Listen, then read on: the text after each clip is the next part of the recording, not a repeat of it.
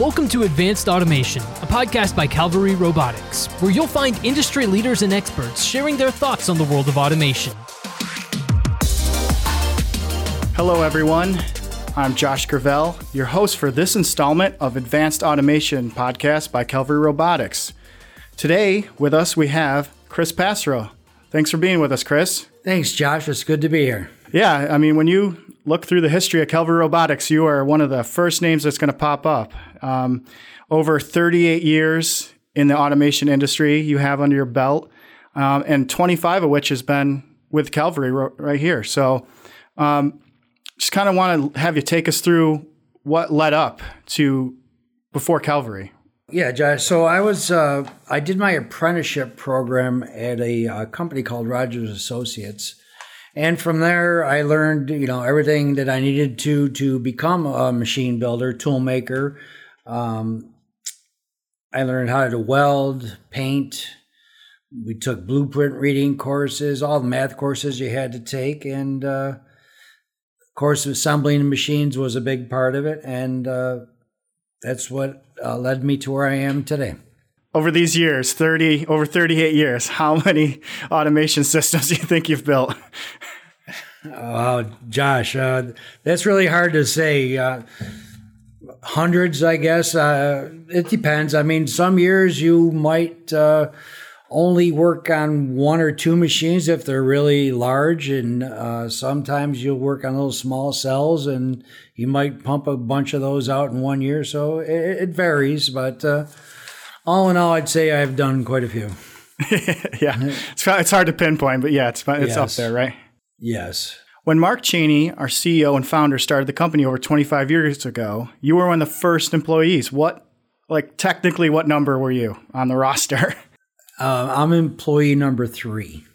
Number three, and we, you know, we have over 200 people. You know, some people come and go, obviously, but it just keeps growing here. That's that's incredible to think that you were number three on the team here. That's that's awesome, and over 25 years with the company.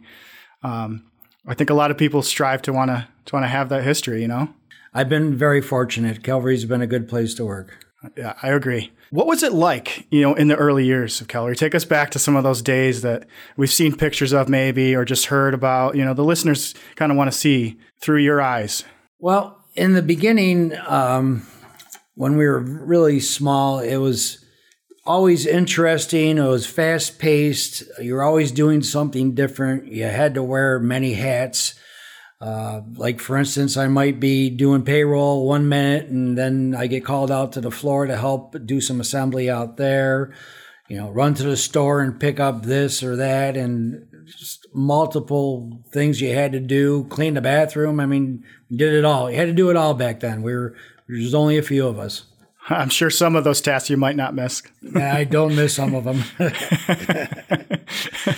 what, what are your some of your favorite things though over the years? Well, some of the best things at Calvary, of course, are the people. I've met a lot of great people here and friend made friendships with them. Some of the equipment that we make is just mind-boggling. It's really highly innovative and technologically advanced, and it's just fun to watch. So I, I love doing stuff like that. Yeah, I mean this this industry is just naturally seems to change by day uh, almost and to have to for once again 25 years over 25 years or 38 in your whole career you've probably seen so much it's great to see calvary grow from its infancy from you know like i said just a three or four of us in the beginning to like you say over 200 now it's just it's it's mind boggling it's it's really gives you a sense of accomplishment and it's great to see it is is there a job that stands out to you that you've done? Or I'm sure you've done, like you said, hundreds of jobs, but tell us about one that really has stuck with you. Well, there's been a lot of jobs that really stand out, but one in particular was a recent one we just did uh, last year.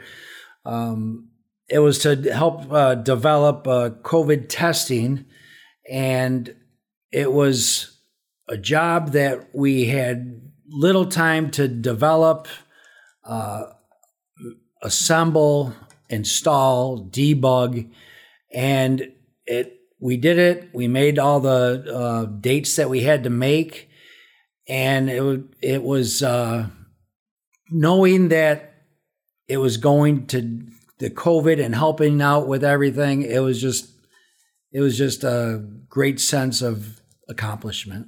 That's incredible. Could you tell us more or tell us about Mark's investment in R&D throughout the years? I know that's a big point for him in keeping up and seeing what's out there. Can you kind of delve into that for us? Well, as long as I can remember, Mark is always looking to improve things, how to develop certain better processes, being on the cutting edge. It's uh, maybe develop um, our own product line so we're not dependent on other businesses to keep this place busy. So he's always looking for the next best thing, always looking to improve and uh, being on the cutting edge. Yeah, and I know pre-engineered solutions, for example, that help take down the amount of engineering time and things and the build times. All everything streamlined from A to B, right? You've seen that happen where more standardized products come out of this place. Yeah, standardization seems to be a big thing right now. So if you can do that and streamline everything else, it, it makes the, the flow go much faster. What has uh, kept you passionate about this industry for so long? Well, I find the work uh, very interesting. I like to watch the kids come in. You know, when I did my apprenticeship, there was a lot of senior guys there that taught you what to do, better ways of doing things, basically how to become a good toolmaker. And now it's come full circle, and I'm at that age now where the young kids are coming in, and I like to help progress them so that they can become a tool maker or become a machine builder. And it's just satisfying. Become the next Chris Passero, right? Yeah, I don't know about that. That's shoes are too big to fill, maybe there. no. no, but I know mentoring is a big deal to you, and you don't take that lightly. Uh, even me personally, being in a marketing role, you've taught me a lot of things, and you know, it, it's to keep an uh, organization going. Having people with that tribal knowledge uh, is such an important part, and it shows. I think. Well, the kids are our future, so I mean, if Calvary wants to endure and go on and we got to get them up to par. And so calvary can succeed uh, beyond you know the next 10 15 20 years. Well i'll say thank you on behalf of all of us right now for for all uh, your teachings. But you have a lot of years left so we're not we it's not like we're closing the door on this yet. Uh, not not quite yet. Yeah right. I got a few left anyway. Right. And speaking of, you've lived in the greater Rochester region your whole life. What keeps you here? Yeah, Josh, I've been here my whole life. Um, I, like Rochester. Um, I, my family's here. Calvary's here. I can't imagine working anyplace else. Um, I like the seasons here, although I find winter a little at this age a little bit too long. um, there's always a concert. There's always a festival. Uh, there's just a you know you can there's the waterways around here. You can fish. You can go boating. There's just a lot to do. It's a it's a great place to work. Great place to live. Yeah, raise family, all that. I totally agree with you. Yep. Come visit us. Really. so, crystal ball, Chris.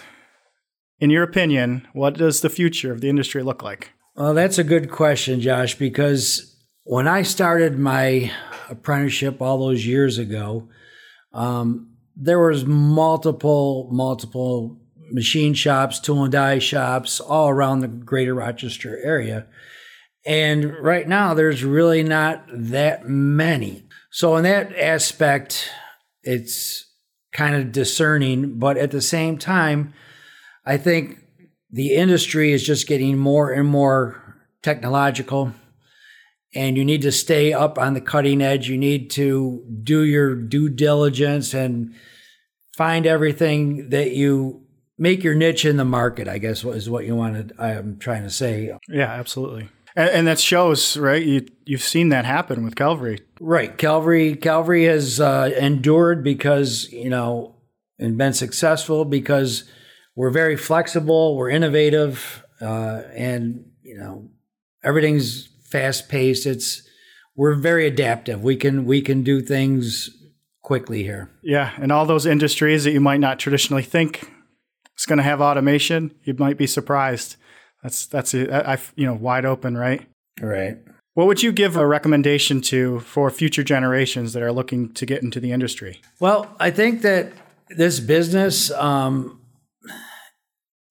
is a great business to get into if you like to work with your hands, if uh, you like technology.